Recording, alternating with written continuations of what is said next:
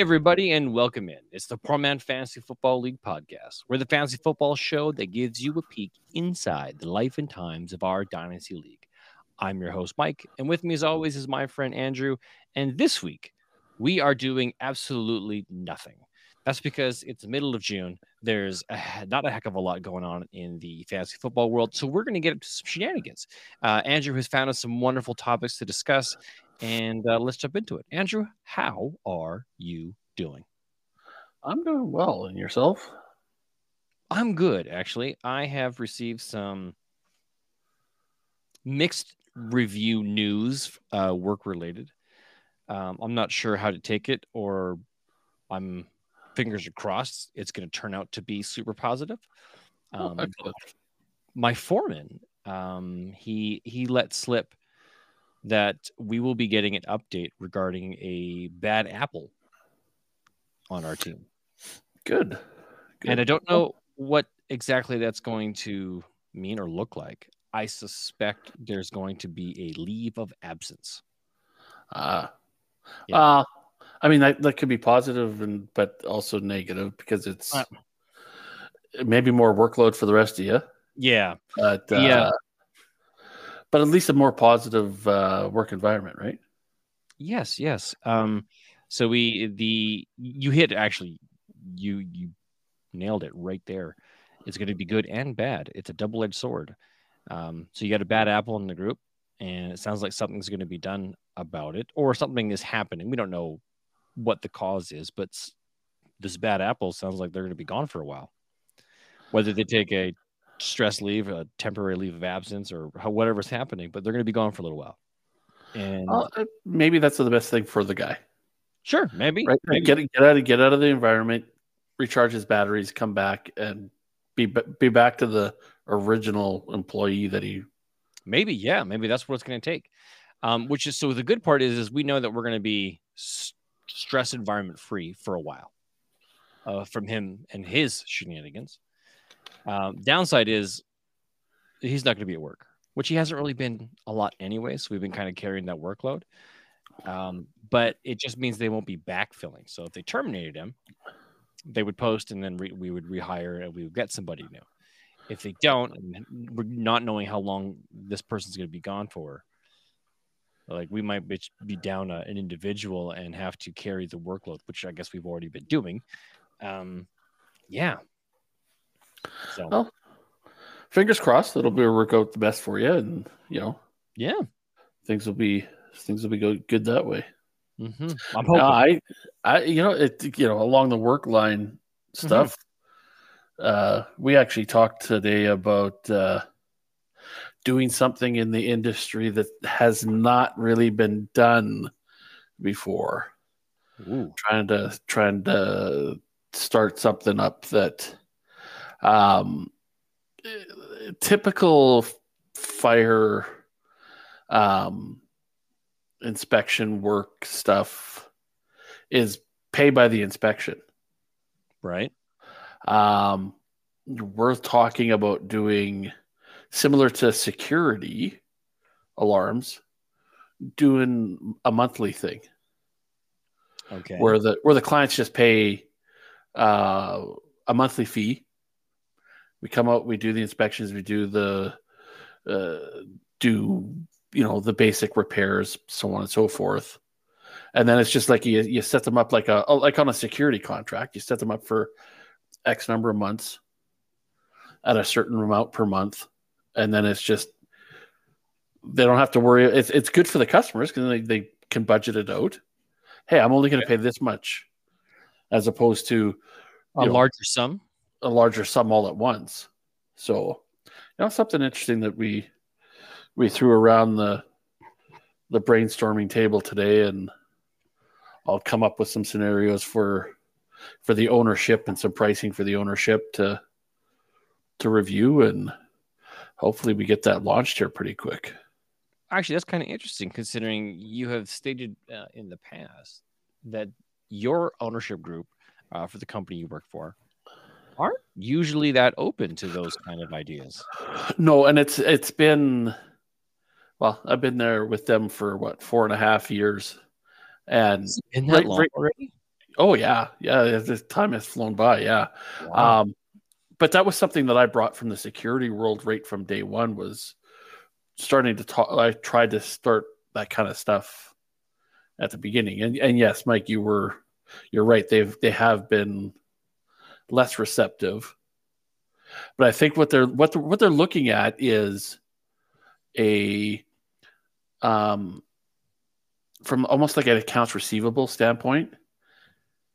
You know, customers might not be able to pay that you know larger sum right. as opposed to being able to afford a smaller monthly fee so you're not chasing them for payments right okay. so that was kind of the the way i pitched it to them was um you know that should help with collecting as opposed to trying to collect a say a thousand dollar bill you know You collect a get fifty paid. dollar. you, you're collecting 50 bucks a month Yeah. right?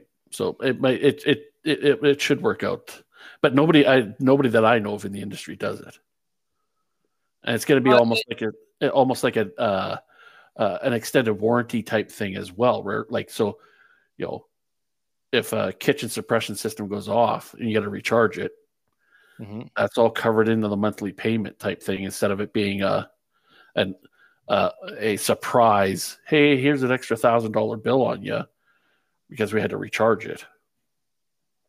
Uh, is there some risk to the business in in putting a client on an agreement like that? Um, a little bit because it becomes a little bit more um, administrative and cost. There's a little bit more cost on our end, Mhm. um, just because instead of running a running a uh, a billing cycle once a year, now you're running it 12 times a year. Okay. So there's a little bit more administrative from a risk standpoint. Not really, not really, because really, actually, the, the it, it's it's more beneficial because our our cash flow Yeah. coming in every month as opposed to once a year from the client Okay. comes in every single month, right? What what if the, the client like like drops the agreement partway through the through the year? Then they lost that money because essentially what they're doing is they're paying in advance. Oh, okay. So like, they'll start paying me now for their inspection a year from now. Oh, I see. Okay, so then they're not like, "Hey, you're, we're paying now," and then two months you come out, you do the inspection. They're like, "Yeah, you know what? We're good. We're not going to pay them anymore." You're going to say, "Okay, well, like, let's sign you up, and then a year from now, we'll come out and do the inspections." Now you've paid, and then we come out for your annual inspection. And if something happens between now and then, uh, we'll come out and come support you. Yes. Yeah. All right, interesting. and, and, and they'll also be set up on like a, a contract to to, to uh, cover us, right? We'll set it up as a, a three or a five year deal, just like security does. Okay. And uh, you know, it's like you if you sold your house before your original original contract was done, you're still on the hook for your contract, Yeah, right? So, interesting. but like I said, it's just it's something that that uh, that we that we know. We haven't heard any other companies doing this in the industry, and I was I'll, I'm always trying to re reinvent the wheel with these guys to try and stand out from a competition standpoint. So that is something I learned in business class is that when the market it not necessarily is saturated, but when there is a lot of competition, what differentiates you from your competition? What Yes. makes you different? Because if everybody does the same thing, and let's say you all have the same product or the same service and it comes in at the same quality, what can you do that separates you? No, that's interesting. Okay. Well, good luck. Uh, well, and you know, like when you're going after some of these small businesses that are, you know, just like just like employees, some of these small business guys are are work are running week to week, month to month. You know, not knowing where their next cut their next customers are coming from. You know, it just makes it a, a more attractive offer to them instead of, hey, you're paying a big sum that you don't necessarily have. You pay a little bit each month, and it makes it easier on your books for you. Yeah, no, that makes sense. Okay. Well, it is Wednesday night, uh, June 14th. Uh, we're, we're coming up on to the beginning of uh, mini camps. Uh, there's some Yes. news that's coming out of some certain players. Uh, I got some siblings that are having some birthdays next week. We're having some summer vacation sched- schedules at work. Um, what else is happening around in the month of June? Oh, it's Indigenous Awareness Week coming up uh, the week of uh, ne- next week, actually. That's a big deal for us at work. We're having a bunch of kickoff events. Is that next week or the last week of June? 21st, June 21st is when it starts. Oh, okay. Yeah, June 21st is the kickoff to Indigenous Awareness Week. And uh, yeah, we actually had a, a major event uh, last night at uh, Edmonton City Hall. It was kind of fun to do. Got to hobnob with some of the Indigenous elite within the city um, as they prepare for for its kickoff. So last night was they did uh, an Indigenous art walk uh, announcement. Um, I gotta say, there is when it comes to art, there's truly truly an interpretation of what you like and what you don't like, but it's still Yeah. art nonetheless. So Oh yeah. four four um, indigenous artists were commissioned. Um, three of them being well-known indigenous artists, and then a fourth was like a kind of like newer to the I- indigenous art group because the three of them had all known each other. They've been around for like decades. Have all been like producing stuff, so they weren't like new to this. But the fourth one was, and you could see the styles were dramatically different, yet still had a strong hint of indigenous feel and content to it. Um, so it's now proudly on display at Edmonton City Hall. We'll be there for a few weeks until it transitions to be um, hung in various buildings around the city. So that was neat. Sounds like it. Mhm. Sounds eh, you know, and, and like you said, you know, a, a new up and comer, Yeah, different perspective on even their heritage totally. because Um, they grew up, grew up in a different era. Yeah, generationally, you can just see the the the, the tone and the feel. I didn't like it. It didn't it didn't resonate with me. But just observing the artwork, it's like okay, those three, you guys have been doing this a long time. I can see you have a re- refined refined ability to create art in your medium. Um, how do I put this politely? It seems like everything that we've seen has come from just like these three people. It's like they've they've been around and they've kind of cornered the market on being the go-to um, artist because everything that I've seen looks like the stuff that they do, or they just do what like everyone just kind of like does that style. It's all one style, but there's like there's just a slight variance in each interpretation, for each piece. Um, so it's all similar. This fourth person was like it was like night and day. It's like looking at 70s artwork and then seeing something from the late 90s with like bright neons. And it's like, okay, there's some jagged edges here. There's some kids with some hats on backwards and they got skateboards. It's like this is very 90s esque in the sense Okay. of how different it is from this old style. And it feels very new and vibrant. And I'm not like much of like an artiste or a critic. Um, but it was just it was just kind of neat to listen to uh, the artist talk about their process and where it was coming from and the entirely different perspective because older generation younger generation so this would almost be like like grandparents uh, really old parents with a uh, uh, an early mid 20s uh, child right? So it's like you're you're totally seeing the world through different lens different experiences where some of these older people had come up through the residential school system have been through um, some of the really negative things that, that our country is unfortunately uh, associated with in their relationship with indigenous people. And this younger person um, didn't have that. Okay. right? Where, where their their parents and their maybe their grandparents were part of uh, residential schools in the 60s scoop and and some of those uh, atrocities. Um, but didn't live the residential uh, or reserve life. Um, grew up inside a loving family and had means and didn't have didn't come from poverty didn't live the what is we think is of, of the traditional indigenous canadian life so it was was neat very colorful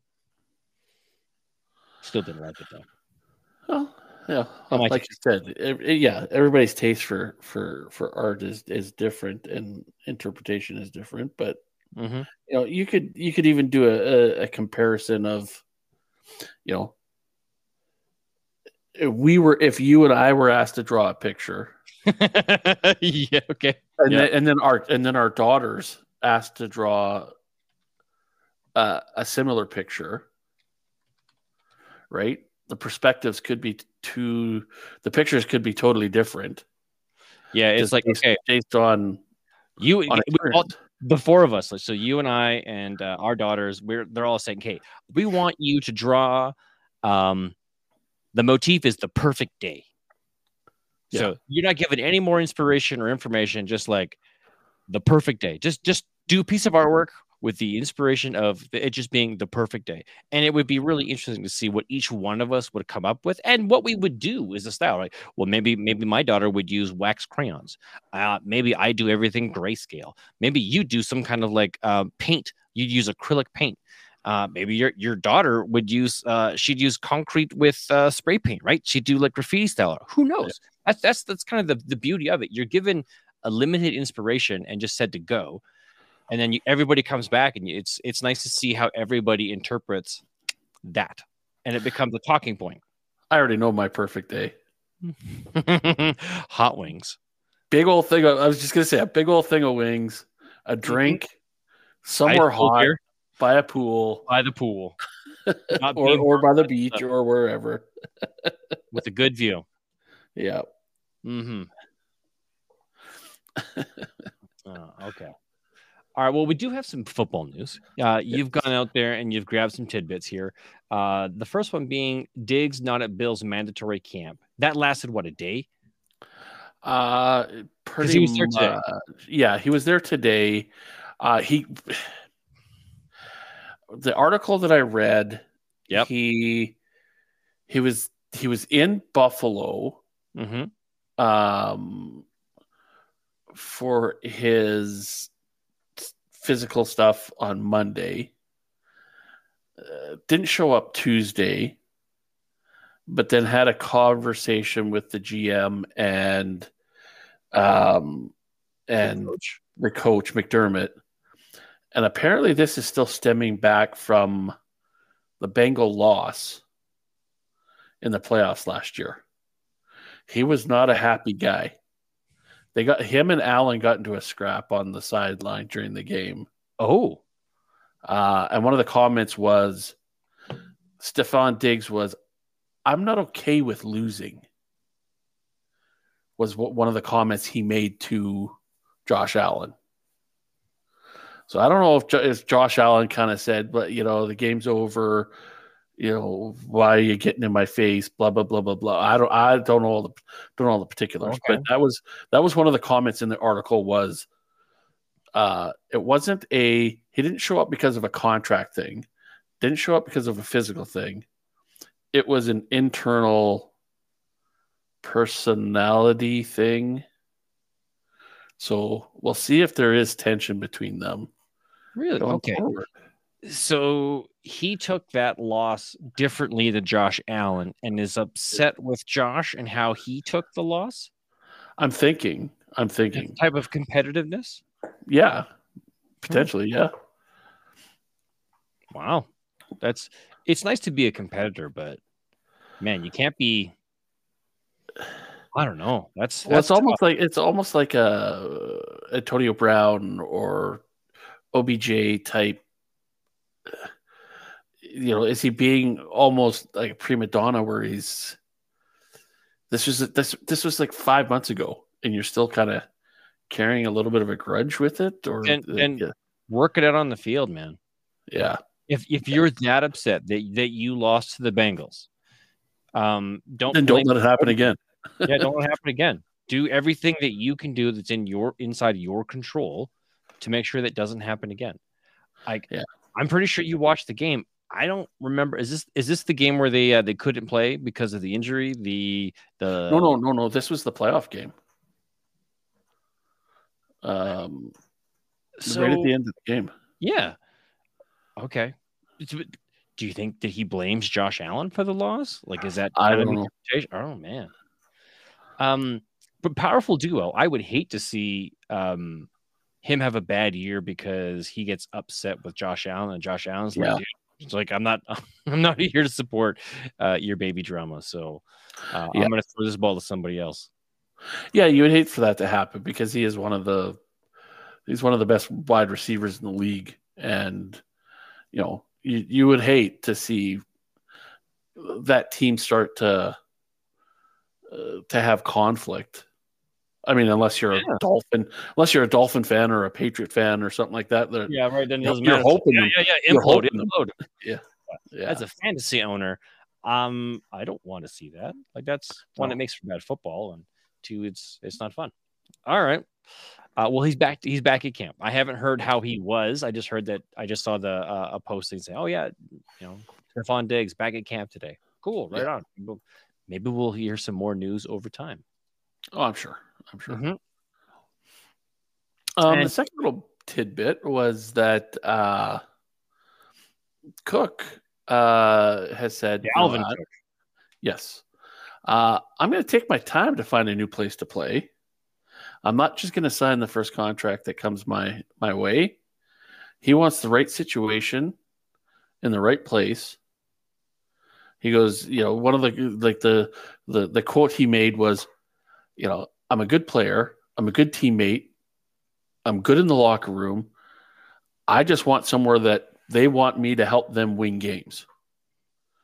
So it, it doesn't sound like he like it's, it doesn't sound like he's saying I want X number of dollars for X number of years. He just wants the right situation. He wants to win. Uh, And sure. to be a, a good a good environment. I'll add to that. I also heard he won't accept four to five million dollars a year on a short-term contract. He will or will not. Will not. Oh, okay. Mhm. Now, I realize uh, because we've talked about it many times that the the devaluation of the NFL running back is really starting to hit, and some players, um, case in point, Jonathan Taylor, uh, was uh, spoke out in an article that I saw today on NFL.com uh, about that exact fact and what it means for him and his long term future because he's he realizes that I'm in a contract year. We have a brand new quarterback, system's changing, and there's there's a possibility that I might not get offered what I think that I'm worth because the rest of the the league isn't willing to put that kind of money into a running back. And you know, it's it's unfortunate. So Dalvin Cook, who's also out sitting out there looking for a team uh, with Ezekiel Elliott, Leonard Fournette, um, Kareem uh, Hunt. Hunt. Uh, so there's uh, there's also like like Kenyon Drake. There's lesser players out there that are also looking for teams, but uh, someone um, is going to take take a lower dollar value deal to play. Those that play will offer value, but they're also solidifying the That damage. devaluation. Yeah, the de- the devaluation is the some moment they start signing those contracts.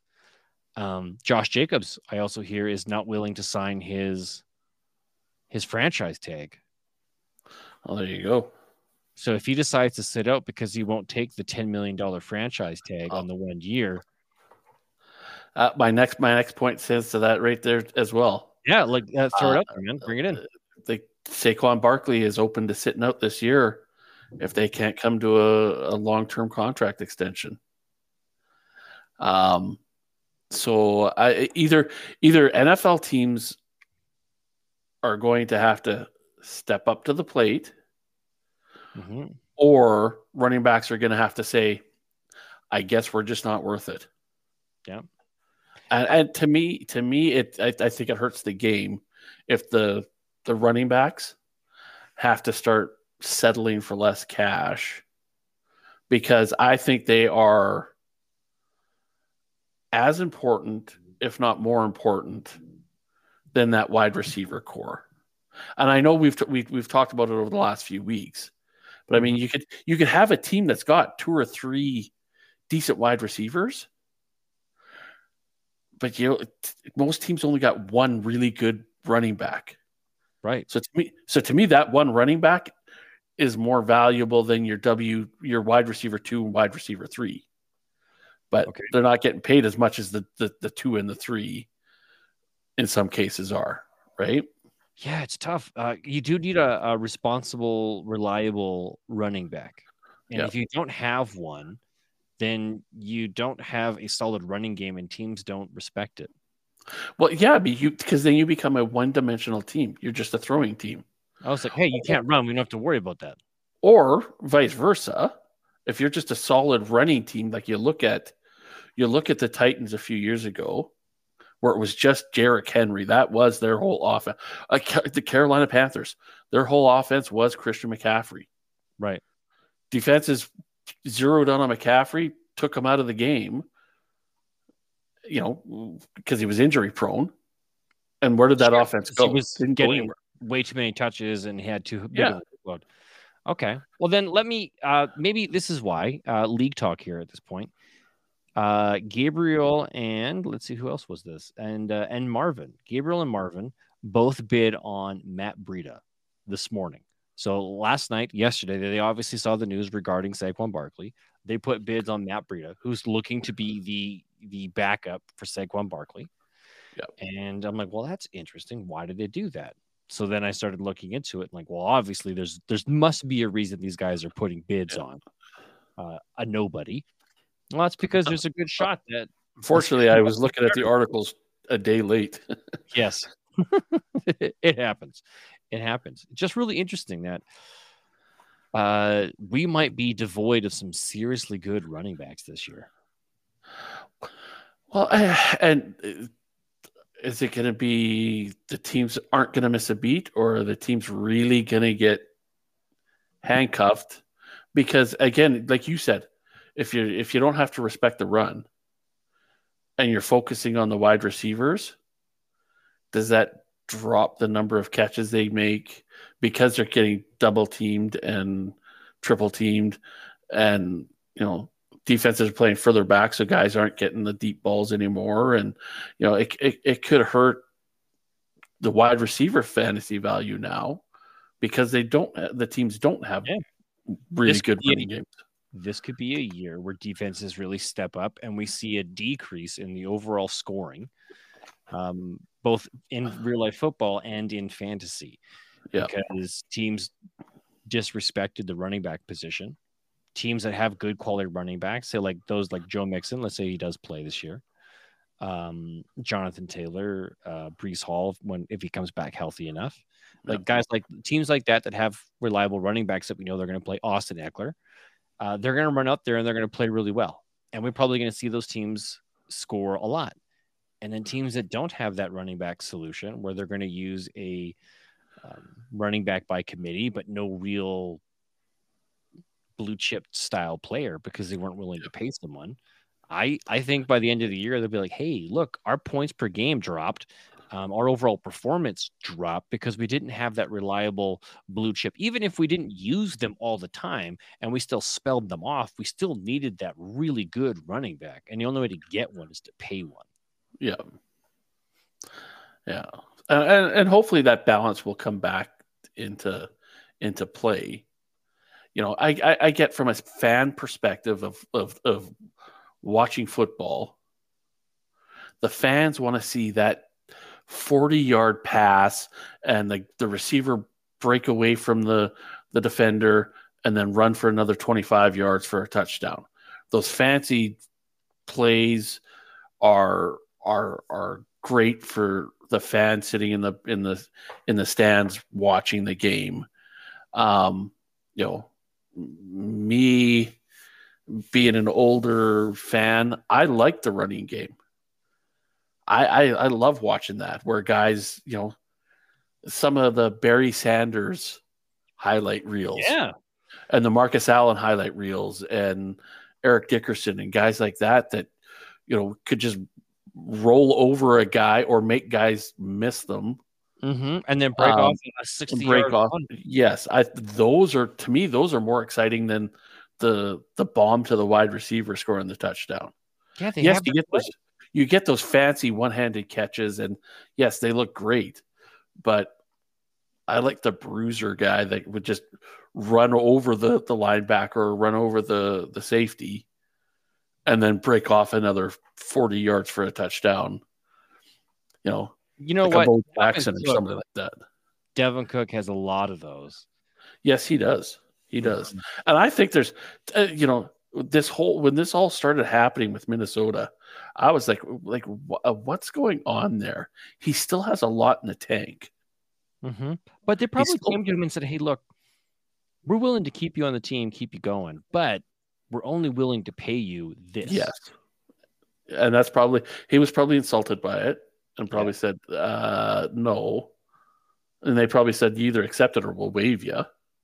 or trade you, right? Which they tried, and nobody nobody came calling because no one was willing to pick up that price tag. Yeah. It's like Yeah. okay, uh, so they waived him, and now he's going to go to a team, but like the Le'Veon Bell situation from a couple of years ago, he might not get the deal he's looking for, and, And then that year off could hurt him. yeah, Yeah, that and that's you know that's the biggest concern, um, and one of the separations between the wide receiver world and the running back world. If a wide receiver takes a year off, mm-hmm. he might not lose that much of his game, as where the running back taking the year off, not taking the hits, not having that physical contact, might hurt them like it did with Bell, right? You just don't come back the same guy. yeah, you're not, yeah, he wasn't the same guy after that. But you look at Josh Gordon; he's had lots of time off, and comes back, and as soon as he hits the field, he's ripping off Yeah. um, big runs, and he's still doing amazing catches. So yeah. okay. Um, anything else in in the football news world? Yeah, like the, it, this the the whole contract stuff is not just the running backs this year. Um, you know, Justin Herbert. You know, uh, some of his comments were he hopes he doesn't have to answer the questions about his contract extension much longer. However, uh, uh, he has hinted that if he has to start missing some practices to light a fire under the team's butt to start talking to him about contracts, Yeah. uh, he might start doing that. So, I, and I think I don't even know who the backup for the Chargers is. Um, Uh, it's probably nobody nobody notable. yeah, like Tolbert or something like that might be their backup. Oh, okay.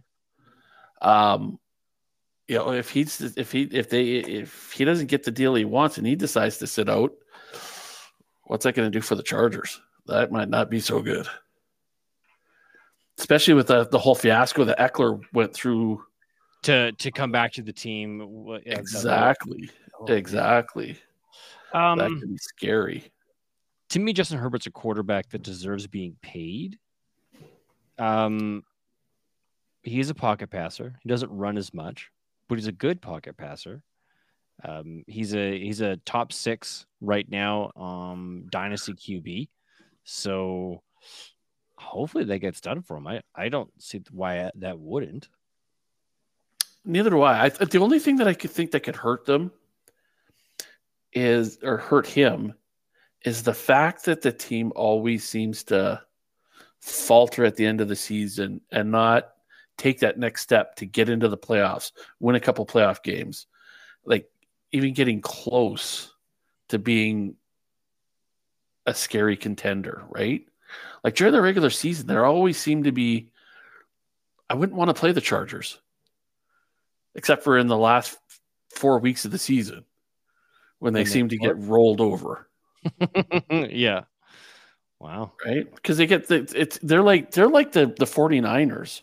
They seem to get that injury bug there toward the end of the season, and that kind of derails their their progress. So I just th- that might be the one thing that could hurt them, and it was like a even like an Andy Dalton, right? Yeah. you couldn't you couldn't get your team to the next step so do you really deserve the the big bucks No, you don't. But I, I, I believe more in Justin Herbert than I do in Andy Dalton. Oh, 100 percent 100 percent um, in their primes in their in both of the guys in their primes um yeah herbert's a better quarterback but it's i i kind of that I liken it as where they, they're in the same kind of situation where it was uh, uh, your team you didn't elevate the rest of your team to to to make the next step. So why why why are you commanding all this big money? Right? Okay. Um, all right. All the big news that came out. Um, the NFL and CBS put out a an interesting list. Um, I saw it on on social media today. Uh, it was either today or yesterday. Um, every NFL's team's all-time leading receiver by yardage. By yardage, yeah. And this was a, a really, really interesting list. Some guys, you know, I, it, it shocked me that they were the the leading receiver by yardage for their team. Um, yep. Some guys were were an obvious. Like you look at Jerry Rice. Number he was one overall. The, he was the obvious for for the 49ers. Sure. Um, okay, okay, after looking at this list, here's some of the quick takeaways. Um, all these guys, except for one, are done playing football. Like this is some most of these guys have been done playing football for a long, long time. So it surprises me that they these lists haven't been beat or these these numbers haven't been beaten yet. That these guys still especially, hold. That, yeah, especially in this era. In this era, passing. Yeah. Um, and there's only one guy here that's currently active, and should will continue to pad his stats. The second thing that I found interesting uh, is how low some of these numbers are. Yes. Yes. Um so what I'd like to I, would like to do is I'd like to I'd like to share because I think this is this is super awesome. I will post this up in the in in the league chat uh, at some point when we're done here. Yeah. Um, but I'd like to go through this list with you. No, for sure. And just and just get your take. One, because I don't know some of these players. Oh, for sure. Some of these guys I don't recognize either, like Johnny Morris. Okay, we'll figure this out. So yeah. for each team, the number one overall, and how they've ranked it is they started with the uh, the player with the highest yardage overall, which in this case is Jerry Rice. Jerry Rice is got nineteen thousand two hundred and forty seven yards for the San Francisco 49ers, which is an epic number. Epic number. So that's not like because he played for the Raiders after. So his mm-hmm. 19 247 is not his total career. Career. It was just what he put up with the, the 49ers. 49ers. Yeah. So a guy that sticks with a team for a long time has a good chance of of setting some good numbers. Obviously, if you bounce from team to team, it's you're not going to have that. Yeah. So let's take into consideration uh, players that have played essentially for one team or just had a really long tenure with that team. So let's Jerry Rice. Do you think 19,247 is beatable by anybody? No, no. no. I that's that's going to be one of the wow. Oh, geez. With a single team, when I'm looking at these numbers of the players that come up next and where they rank, I'm thinking, yeah, no, 19,000 is going to stand probably uh, for our lifetime, if not our kids' lifetime. I can't see one uh, a team keeping a player long enough to give them an opportunity to try and surpass a number like this on any team. Um, yeah. Um, and two, I I don't see a career lasting long enough for a, for no. a to be able to do that.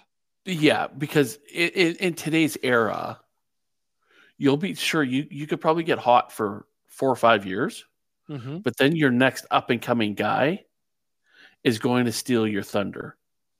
Like right. Jerry Rice was Jerry Rice was you know the the top guy in San Francisco for probably 12 years. He was the top guy, right? Mm-hmm. Uh, you, you don't you're not going to I don't think you'll see a guy in, in in today's NFL be the only go-to guy. Well, not shouldn't say the only go-to guy, but the top go-to guy for that long yeah anymore. Players because around on one team. And, and and he was very lucky to have had two back to back great quarterbacks throwing to him. Yeah. Right?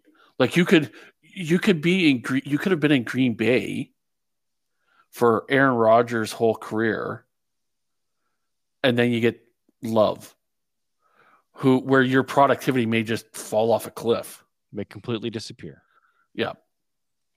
So again, a guy having a quarterback that could last you 12 years would be rare too, right? Oh, for sure. Yeah. Having a, a decorated career like like the 49ers had there. Okay. Yeah. So number one, Jerry Rice, 19,247. Number two, not a surprise, actually, Larry Fitzgerald for the Arizona Cardinals. But you know what? This 17,492. this one did surprise me Really? that he's that he's coming in at number two because he was on such bad teams for so long. But he had such a great run of eliteness. And it's, I think his last four years in the league were just, okay, you know what? I love this team. I love this league. I will take a pay cut. I will hang out. I will mentor. I will just be involved. Don't let Yes. me go. So, Yes, but but he also didn't have, uh, you know, his whole career. He didn't he didn't have elite quarterbacks his whole career no, like Jerry Rice did. Warner. Okay, Kurt Warner. Yeah, and then like Carson Palmer. yeah. He didn't have like a superstar throwing the ball to him. No. Um, you know, so it was not surprised that he's on the list, but surprised that he's number two on the list, okay. right? Who would you have expected to be number two? Honestly, like uh, the guy that came in like fourth, um, or even fifth, like Isaac Bruce and Marvin Harris, I would have thought those guys would have been a little bit higher because they, you know, Marvin Harris had Peyton Manning throwing it, throwing it to him. Yeah. Isaac Bruce had uh, Kurt Warner throwing it to him during their heyday, Okay. right? So some of those guys, Cris Carter, um, you know, uh, is he even on the Yeah, list? he's on the list. Yeah. He's down. no, no, oh no, no, somebody else that I was thinking about that that's not even on the list. You know, like uh, uh, uh there's well, there's quite a few guys that that that aren't on the list that are, that are elite quarter, the elite wide receivers. Yeah. but you know, somebody else just stole their thunder, right? I guess. Yeah. Okay. Let's keep going here. So we had Larry Fitzgerald, uh, Tim Brown of the Raiders, fourteen thousand seven thirty four. I don't know Tim Brown. Uh, he was he was an Olympic uh, hundred yard dash guy. Okay.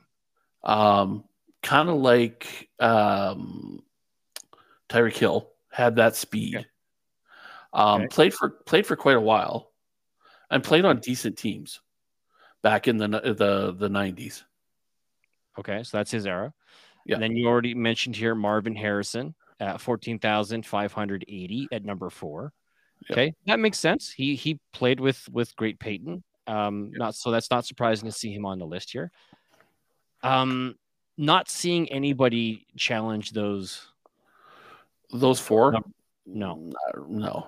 not for their teams, not at this point, anyways.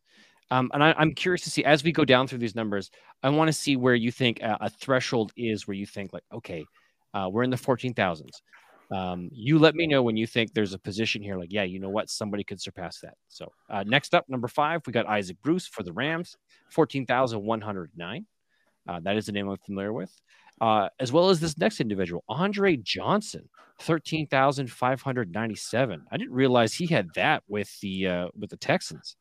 Yeah, I was I was I was a little bit surprised by that one because I thought, oh, there they've been around long enough for somebody to gather that many yards. Yeah, right. That's my thought exactly.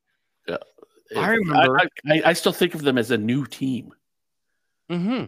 Like they haven't Right. been around long enough, but here, if Yeah. no, it's thirty thousand five ninety seven. My second year, actually, the year that I got you into my work league, um, I remember uh, seeing Andre Johnson play for the Colts. Had did nothing all year except had uh, his very first game against the Texans. He did like 30 points, right? He had two touchdowns, nearly 200 yards, and then did nothing the rest of the season until the second game against the Texans, and then he balled out again, and then that was it. He was retired after that year.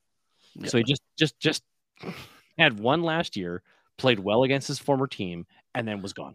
Yeah, motivation enough, right? Team Yep. that cuts you. Um, Andre Reed, an individual I do remember during the their back-to-back Super Bowl era, Yep. thirteen thousand ninety-five. See, and this one, I, I you know, not to take from away from Andre Reed, but uh, with with the history of the Bills, Mhm. I would have thought somebody else would have been the top Okay, guy. Give me a name. Do you have a name in mind? Oh, or- I don't. I, I don't. I, I really. I don't. It's just because they've been around for so long. Yeah. Right. Do you thought it would have been somebody else. So in this case, Andre Reed. He's the only classic name I know from the Bills, just because he shares the same last name as me. Oh, there you go.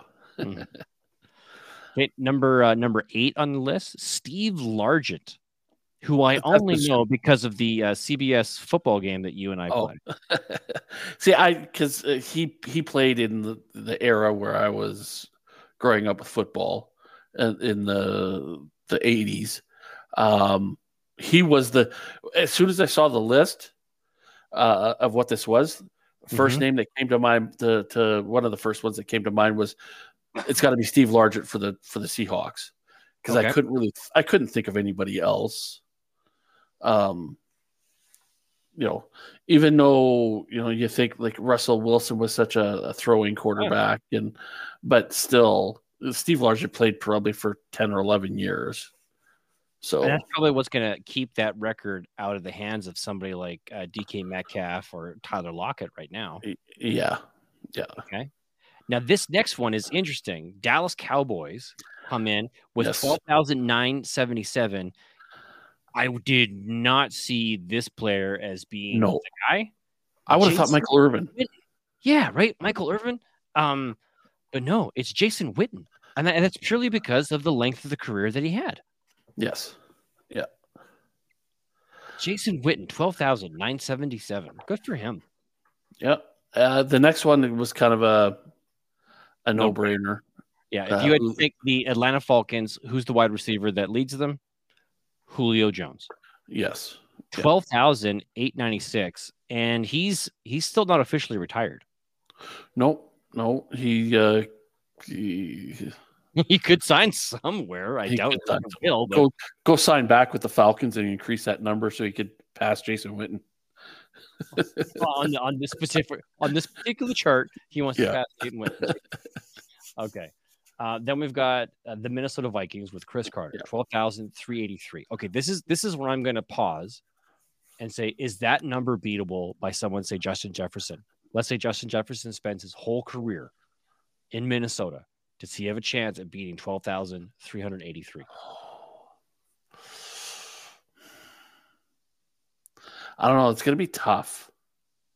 Again, you look at you you look at the teams nowadays that they're gonna want they they want two or three guys that are ball hungry, right? So, Yep. you know, a ten year career that means you're averaging twelve hundred yards a season.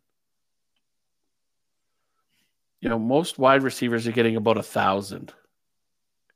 Okay, so if you had to wager a guess, I'm going to tell you that Justin Jefferson entered the league in 2020. So he's got one, two, three years under his belt. What do you think his totals are right now with uh, receiving yardage, just receiving yardage? Uh, in three years? Yeah. I want to say probably 31, 3200. 48. Ooh, then he is on a he could, he could be on a on a track to to pass him. So he has 1400, 16, 16, and then 1809. So 4,800 yards so far. If you just took the average of 1,600 um, yards per season, which is what the average is right now, which is pretty impressive, uh, he'll achieve that in two in less than two contracts. Yeah, ten a, a ten year career. You know that would put him up at sixteen thousand. Yep. So like he's on the trajectory. Now, granted, there's probably going to be a massive dip when Kirk Cousins is no longer the quarterback and they do the transition. Um, Yes. and then there's probably just the aging out uh, of your position and your skill set, right? So that's probably going to decline. But yeah, no, he, I think he has a great shot of surpassing Cris Carter at 12,383 if he's able to stay with Minnesota for his the bulk of his career. Yeah. Yeah. Wow. Okay. Next up is Jimmy Smith for the Jacksonville Jaguars. 12,287 Yeah. points. That was um he was their first wide receiver. He was the top he was their guy from when they opened the franchise. Didn't they also have a Michael Smith Jr.? Oh my goodness. Um, I just I just looked up Jimmy Smith. He's still available in in sleeper. He's a free agent. Yeah. You can still Yeah. yeah. Um, Again, the Jaguars, the Jaguars like are, are like um uh uh, um like the Texans, right? They, they they both came in right around the same time. So they're relatively young young franchises. So I mean these guys have put up impressive careers. okay, I take that back. This Jimmy Smith Probably not the same one. No, not the same one. He's a different Jimmy Smith. He's a cornerback for was a quarterback for the the Baltimore Ravens. He Oh. retired last year. Hmm. Mhm. Not the same Jimmy Smith. Just interesting. I like. I never heard. Don't know anything, but it makes sense if he's the first first wide receiver, long term tenure, uh, racked it up. I'm not. I'm not seeing somebody on the on the roster or the way this team's currently constructing itself year after year that's going to be able to achieve beating that. No. Um, the the next guy, that's who I was thinking was with the the, the Jaguars as well. Uh, but Steve Smith from the Panthers. Yeah. So I mean, a- again, that's they're in the same boat as the Texans and the Jaguars. Young young franchise. You know, they got they went out and they got their stud wide receiver, rode them for their seven or eight eight nine years. Career, yep. Yep. Um, I, I, like you, like you, I don't think that team is poised for the next few years to have somebody try and challenge those numbers. No. No. Um, the next guy on the list, Hines Ward for the the Steelers. Yeah, I would have thought, I would have thought his numbers were higher than that, but obviously not. But had a good career with them. Mhm. Him and Big Ben. They did. They worked well together for the time that they were together. Um, Yeah. It's just kind of impressive how long Big Ben had a career for, hey? Yes, yes. Well, he came in with that class of Philip. Rivers and Yep. and 2004. Drew Brees. Yeah, something like that. Yeah. hmm Uh, the next guy on the list, Art Monk for the Washington, Commanders. if they get to keep that name. if they get to keep, right, if they get to keep that name. Um, He was an impressive wide receiver back in the, again, in the 80s, 90s. Um, so uh, he's, uh, you know, I'm not surprised uh, that he's the, the guy on the list. But that, again, that team has so much history. I'm sure there's some guys. I'm sure there's other guys that are probably close that are in like the ten thousand range off that team. But this is the guy who's at the top of that list. Yeah, yeah. Okay. All right. Uh, the next guy surprises me because he's a tight end. He's the second tight end on the board. Yes, yes. Uh, Antonio Gates uh, for the Chargers. Um, and, and the reason it surprises me, uh, back in the '80s, the Chargers were a passing team with Dan Fouts, hmm and I'm surprised there isn't somebody else that's that's on the list from them. I, I can't. Antonio Gates was a great Tight receiving tight end. But uh, yeah, in the in the Dan Fouts era of them passing the ball, I'm I'm just I'm surprised that he was the guy. He's the guy. Now we're going to take over uh, to another dude who I think, um, like his picture should be black and white. Don Maynard, eleven thousand seven hundred and thirty-two for the New York Jets. I think this is when they invented color photos because his photo is terrible. Yes. It's probably from the 70s. He's got looks like he's got the sideburns of the Well, yeah. of the 70s. Don Maynard, another name I have not familiar with. No, Um, don't know him. Ooh. Donald Rogers Maynard from 19 he was born 1935 was an American professional football player who was a wide receiver known for playing for the New York Jets in the National Football League. He also played with the New York Giants, the St. Louis Cardinals, and the Shreveport Steamers. Okay. Oh my goodness, why would you name your your team the Steamers? it's like a that's like a bad pile. Oh, man. Um what's uh, she had a 12 year career with the Jets. Oh, that's there you go. So 12 Oh. years. He wasn't even averaging a, th- a thousand yards a season. Okay, so here's here's his career. He played for the New York Giants and was cut. Played for the Hamilton Tiger Cats and lit it up. Oh, wow. Uh, got picked up by the Jets and played for them for 12 years. Moved to the Car- St. Louis Cardinals. Moved to the with them, which then became the Los Angeles Rams, or I guess there's a weird star here, but it doesn't say why. Became uh, became a Los Angeles Ram, and then played for the Houston Texans and the Shreveport Steamers in 1974. Wow. So does Super it have does it have the breakdown of his his years with the Jets? Uh, I'm Like what was his best year? What was his worst year?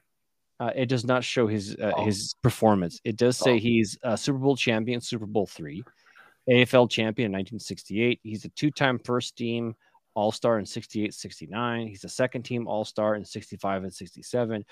Uh, four-time All Star in 65, 67, 68, 69. He is a receiving touchdown co-leader uh, in 1965. He is the all. He made the AFL all-time team Oh wow.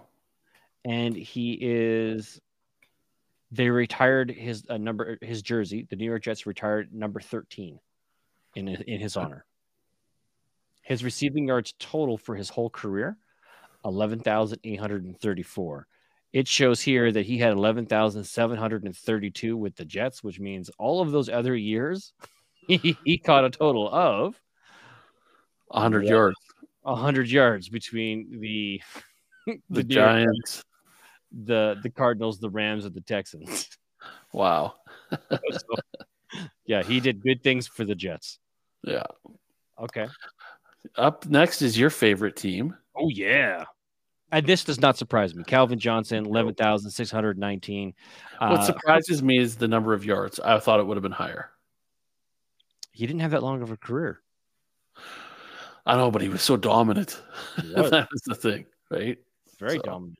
Uh, so congratulations. Uh, he's also patched up. The team has now patched up their relationship uh, Oh, with really? Johnson. Yep. Uh, so he's officially uh, back in in uh, in the mix. He's showing up to camp. He's mentoring uh, the wide receiver cr- uh, group, particularly Jameson Williams. Um, it's just nice to have him back inside the fold. Going And that become the next wide receiver coach? Uh, maybe I don't know. I'm. I don't. Didn't seem like the kind of guy that wants to coach. Oh, okay. Yeah. You know what? I'm actually going to look him up. Calvin Johnson. Johnson. He is not available in Sleeper. Sleeper has officially removed him. Oh, Well, that's too bad. I thought that would be kind of neat if he's still he's still sitting out there. Calvin. Oh wait, no, no. Oh, that's C.J. Johnson. No. Oh.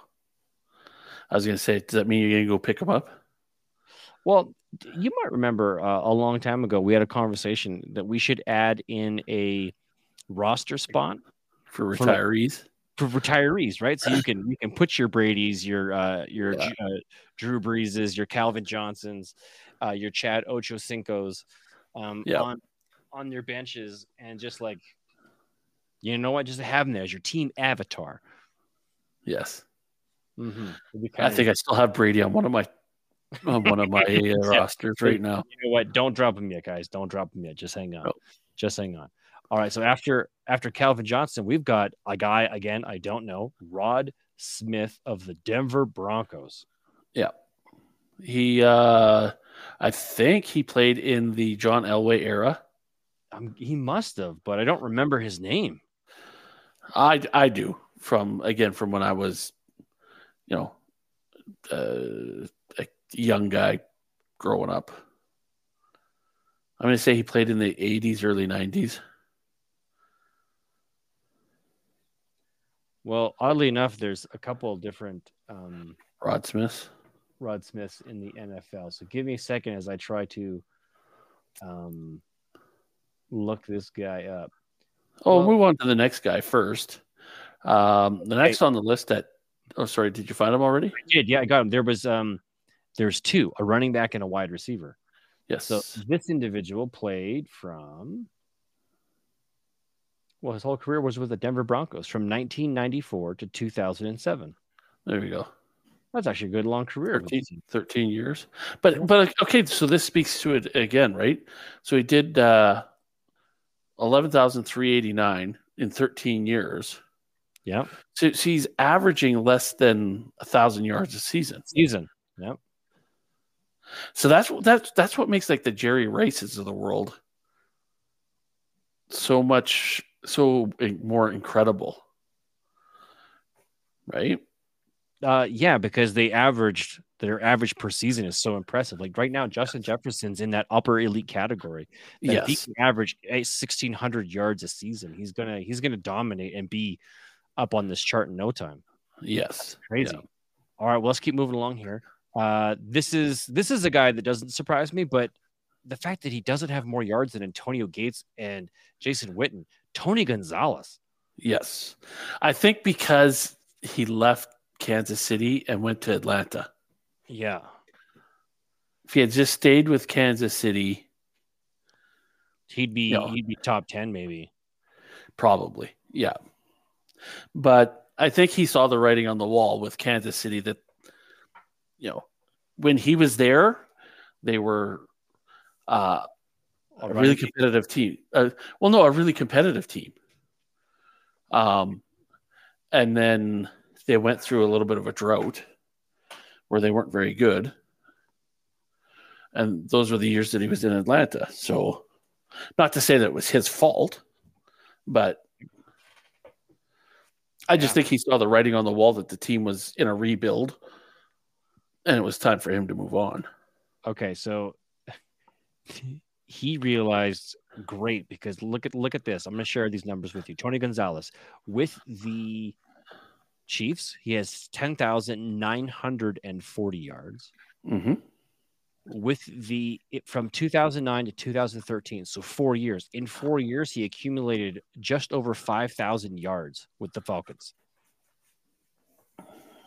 That's 1250 yards at minimum, an average a season Yeah, As a tight end. As a tight end. Yeah. That's awesome. Holy crap. Yes. Yeah. And he had a long career. 1997 is when he entered the league and he retired from the Falcons in 2013. And in the it was 2000 or 2001, he almost left because he was being pursued by an NBA team. Really? Yeah, he almost quit to go play in the NBA. But the Chiefs stepped up and paid him the money they that he wanted. Good for them. Um, the accolades on his roster are just impressive. 14 times Pro Bowl first team. Yes. 14 years out of your career, you made first team All Star? Yes. He is in my mind I you know, you got some great tight ends right now that are playing right now. Mm-hmm. But he is the greatest tight end to have ever played. He's he's he's up there with any wide receiver of all time. Impressive. It is Yes. just a talented monster. Oh my goodness. Yeah. My two teams are back to back with the Chiefs and then the Bengals. Yeah, here we go. Right. Because next on the list is Ocho Cinco Chad, Chad Johnson, Johnson. 10,783. Yeah. Ja'Marr Chase. Um. You think Chase could catch him? Um, it depends. If they renew Higgins, Higgins will do it. If they renew Chase, Chase will do it. I don't think they can afford to keep both receivers. Probably not. Probably not. Um, and I don't think Johnson. I think maybe what was his career with Cincinnati? Maybe eight years. Um, he has, to, he has to be up in the upper elite, upper elite uh, yards per year. Yeah. Um, but again, Cincinnati, again, they went through so many years where they were such a crappy team, right? Um, but it does not surprise me he's the top guy. And again, that's that's one that's one that one day somebody will catch. Somebody will catch that. Okay. Uh, um, that, that, seems very doable. This one, this guy is the only active player in the NFL. Yeah. Mr. Evans. Mike um, Evans of the Tampa Bay Buccaneers. Yep. And he hasn't been playing that long, has he? No. He's he's on a second contract. So he pat he made it through his first. He's on a second. I think he's approaching the end of his second. So I think he's 8 years in. So he could he could still be productive for the next 3 or 4 years. Yeah, totally. I think he I think was he, he's 28 29. Uh, so he's still got a few years left in him. Um, I, is he, he going to average a thousand each year? Probably not. He has averaged a thousand every year that he's been in the league. I know, but as he declines off, and them not having them not having solid quarterback, um, you know, but so so even if he if he did another three years with the Buccaneers, I could see him, you know, up in the twelve thousand like up with Hines Ward and Steve Smith. Yeah, up in that era. Yeah, I think his target should be thirteen thousand. I think that to me, if I'm if I'm Mike Evans and I'm looking specifically at this chart right here, uh, my goal would be to to end my career with thirteen thousand yards with the the Buccaneers. Wow, that puts him up in the top eight. Yeah, overall with a single team. Yeah, that and that that's an impressive career. That is really yeah, impressive. That is, that is that is something notable. Yeah, uh, the, the next one, I'm I, again. This is one that baffles me. Okay. Um, Stanley Morgan with the Patriots. I, I'm hope I'm hoping there are some Patriot fans out there who know who this guy is. Yeah, I don't. I I don't recognize the name. Um, but you know, they were so dom. The Patriots were so dominant for so many years right? Like, I'm shocked that another player from the Brady era isn't the top. Yeah. Um, okay, so let me give you this guy's career. He played for the Patriots from 77 to 89. So that's 12 years there. He had one year with the Colts, and then he disappeared for a year and came back to play for the Broncos in 92. Okay. Has a really, really impressive uh, resume of what what he's been able to accomplish. Um, page of the calls, uh, Pro Bowl, All Pro. Had some big, really big years. Way back, way back when, in the uh, the late seventies, was really he was from the Tennessee Volunteers. Has really good uh, college production profile. He played. He did everything. By the way, he did. He was a running back. He was a receiver and a kick returner. Oh wow! Yeah. So his stats. His 1986 was his biggest year with 1,400 yards, uh, just receiving. Wow. Uh, he was a running back for his first couple years, where he did he, he was dual threat, and he was the official punt returner for 77, 78, 79 and then he stopped doing punt returns.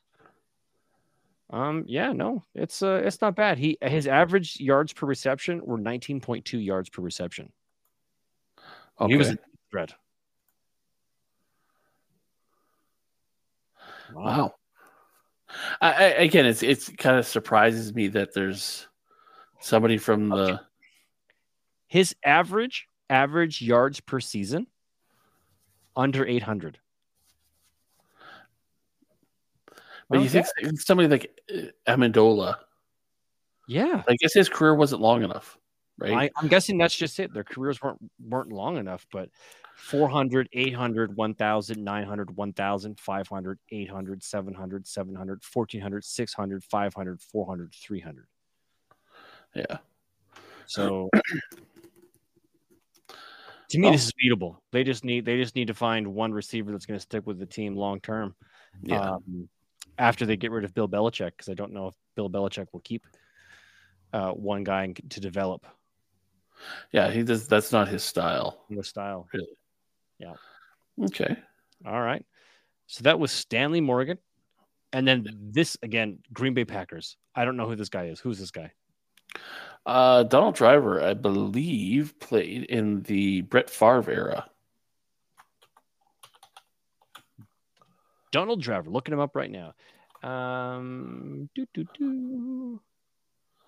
Wow, he from 19 uh, so from 1999 to 2012. So yeah, So basically through the Brett Favre era and Aaron Rodgers era. So he had good quarterback. well, he was there in 2009. That was his last productive season. Yeah. Uh, so he starts off uh, nothing. He 31 yards, 300 yards, 160 yards, and then it's like 1,000, 1,200, 1,200, 1,200, 1,000, 1,000, 1,000, then 500, 400, 77, 621. So I guess when you have that many years, you have 13 years with one team. It makes sense, uh, but Yeah. he did have some some really decent production there uh, from 2002 all the way up to 2009. Yeah. Again, is it could it be uh could somebody from the Packers surpass him potentially if they again they draft a young guy, a Christian Watson, if they can get a good quarterback and he lasts there Stick, for yeah. 10, 12 years. Yeah. Because again, this Donald Driver, like what did you say? There was one year he only got 69 yards. So, Uh, must have been an injury, an injury season. Okay, so his first year he only played six games, 31 yards. Then he go. played uh 16, 13, 16, 15, 16, 16, 16, 16, 16, 16, 15, 16, 13. So didn't miss a lot of time either. Oh, okay. I guess that also matters, right? Uh, if you're if you're not injury prone. Um, Yeah. He lost his job to Jordy Nelson. Hmm. Yeah, that's right. Look at that. Okay. Um, despite losing playing time to Greg Jennings and ultimately Jordy Nelson, Driver was a veteran presence for a young Packers receiving corps led by NFL MVP quarterback Aaron Rodgers at the twilight of Driver's career. Cool. Hmm. Good for him. No, you know, it's kind of a neat uh, learning experience. Yes. Oh, wow.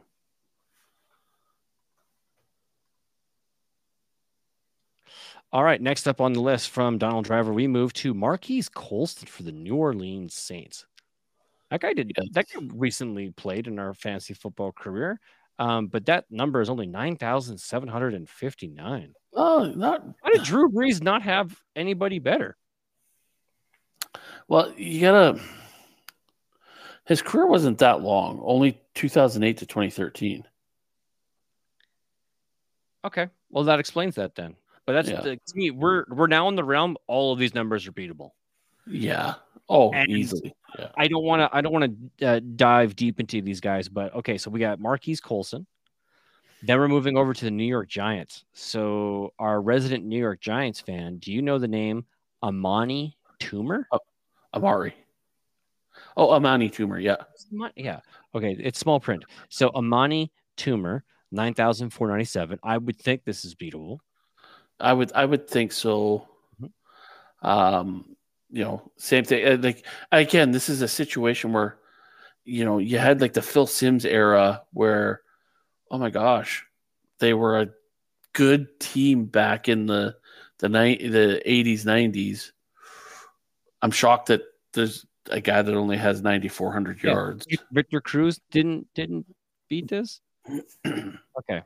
All Yeah, right. not probably not long enough. Okay, we're gonna move over to the Philadelphia Eagles. where Yes. Harold Carmichael holds that title with 8,978 yards. Yeah, I think Harold Carmichael. I think the the Eagles right now Mhm. have a couple of guys on their roster, and they got a good young quarterback. If that Yeah. core can stay together, I I can think see, they, I think could probably shatter this in five years. Uh, I would suspect it would be Devonta Smith because AJ Brown lost a good chunk of his youth uh, to the Titans. I don't think he'll be with the team long enough to be able to surpass this, but I think Devonta Smith, if they keep him uh, two contracts, could beat it. Oh yeah, Okay, yeah. Miami Dolphins. Mark Duper, 8,869. This must have been a friend to Dan Marino. I believe so. Yes. Okay. Yeah. Um, again, they're uh, the group of guys they have right now can't see it, but you know, down the road, that's this is a, a, a- an easy crushable number. Yeah, Jaylen Waddle. I'm going to give it to Jaylen Waddle if they sign him two contracts. Regardless of who the quarterback is, Jaylen Waddle in a in, in an eight to ten year time span, well, he'll he'll surpass eight thousand yards. Yeah, I could see it. I could see it. Yep. Um, this one, this is where we're really dropping off the the the numbers here, folks. The Cleveland Browns, Ozzie Newsome, recognizable name, uh, solid tight end, uh, great career, seven thousand nine hundred eighty yards. Let's just say eight thousand yards in their long tenured history. Eight thousand yards for their best Yeah. receiver. Again, this is what shocks me, just from the standpoint of the age of the team and the success that the team had um, in their earlier days. Mhm. Um, not so much nowadays, but I think with them, they are almost like the Patriots, where they almost have a revolving door. You're only here for four or five years and then get out. Four or five years, get out. Four or Okay. five years, get out. All so right. unless they unless they can pick up a guy that's gonna get drafted and stick with them for you know a Donovan Peoples Jones maybe. But I don't even think Yeah. that. But yeah, I don't know if I take that bet, but um, no, I think that's totally doable. Uh, yeah, heck, Amari Cooper might even get pretty close by the time he's done there. yeah, yeah. Um, next up is this. This one's interesting because uh, it's the Tennessee Titans, but the player is actually a Houston Oiler. Yeah. Yes. Ernest Givins. Uh, Yeah, you got to go so far back with this team Mm-hmm. to when they were the Houston Oilers Mm-hmm. to to put up the number. Okay, so Ernest Givins had seven thousand nine hundred and thirty-five yards. Um, Yeah. Again, a beatable number, and that's the last of the mediocre. Now we're getting into the absolutely appalling numbers. Two teams are left, folks. Yes. Next up, the Uh, The Baltimore Ravens. Again with the Lamar Jackson era, there should be somebody that can pass it. Easy.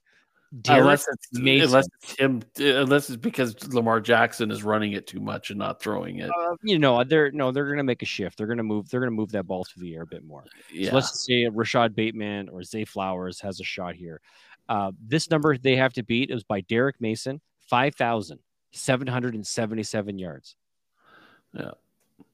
Okay, I'm not sure how that stands, but Ag- all right, again, a, a, a guy could conceivably, you know, like you say, Zay Flowers, three to four years could beat this number. Justin Jefferson is at 4,800 in three years. This Yes. guy's at 57 in whatever long tenure he's had that nobody's been able to beat yet. Yeah. And then the saddest team on the planet, and I'm sorry to say, uh, is the Cle- the Cleveland, the Chicago Bears. And Yeah. this photo is a legit black and white photo. yes. This guy, Johnny Morris, has accumulated 5,059 yards. So all you got to do is surpass 5,000 yards for the Chicago Bears, and you officially become their all-time receiving leader. yeah, three three seasons. And And you could, um. So do you think DJ Moore?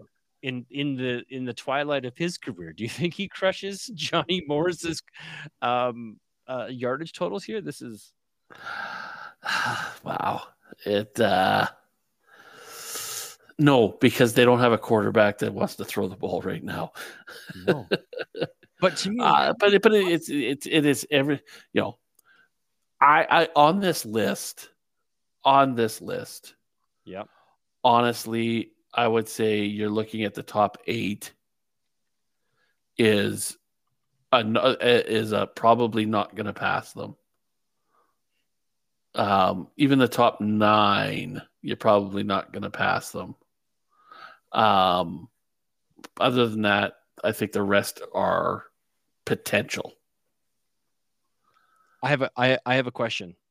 What position sure. do you think Johnny Morris played? Tight end. No. Running back. Yes. Not just running back. He was the fullback.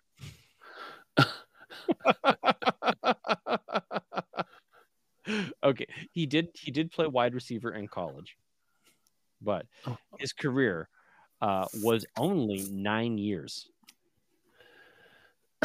So he averaged 500 yards a year, not even 500 yards a year. Yeah, so he had he had nine years. He was in the league from 58 to 67, all for the Chicago Bears, right? So that's yeah, it's nine years. Yep. Nine years. And he accumulated 5,000 receiving yards. Then he joined the, uh, the, the Chicago Broadcast Sportscasting Network. That wow. just that that speaks volumes for that organization that you know they were really eh, eh, because they've been around forever as well but they can't seem to get a guy to go there, stay there, be productive for more than two or three years. He was a 12th round selection. 1958. 12th round. Okay, so he has held the receiving record for this team since 1967. Yeah even even th- wow, that is just. But but you think like what? But because mind boggling about it is when you think of the Bears. Yeah, you think of the Bears. You, you, you think of the Bears early, early, early on, like when this guy played, and then you think of the Bears of the '80s, the dominant team of the '84, '85, '86. Yeah. But really, outside of that, those teams, the teams outside of those two little eras, really the team sucked unfortunately. Um, so I can see why their fullback is their top wide. Ugh, that just that sounds so wrong. Your it fullback does. is your your fullback is your best wide receiver of all time um, for yardage. Uh, but again, it speaks volumes as to how the team is uh, set up, right? They're not set up for somebody to be on the team for a long time. No. So, and you even look at it, you, you even look at like even in this era, the team just uh, a lot of the teams. It's it is like I said earlier, the revolving door where you're not with somebody for more than four or five years. And and is it because the team doesn't want to pay you, or the team wants to get rid of you for some reason? Right? Like it's it's rare to have a larry fitzgerald anymore. Yeah it, it is. It, it is rare to have anybody play on a team uh, for that length of time regardless of your position. Like not yeah. even kickers are are able to to last with teams for a long period of time. No because once you're it's always that what have you done for me lately? Yeah. Right? You know you have one bad you have one bad year and the team wants to get rid of you well you may still have a bunch in, in the tank. Right it's like the the the Dalvin Cook situation you know didn't have the greatest year last year so now they want to move on from the guy you know, I still think he's got a ton in the tank, and uh, you know he could still have some good seasons. Um, you know, so off the list, it's amazing that there's eight teams that don't even have a 10,000 yard receiver. Yep. And even more amazing is that Jerry Rice has more, more than the bottom three teams combined. Jerry Rice is epic, and he deserves all of the accolades.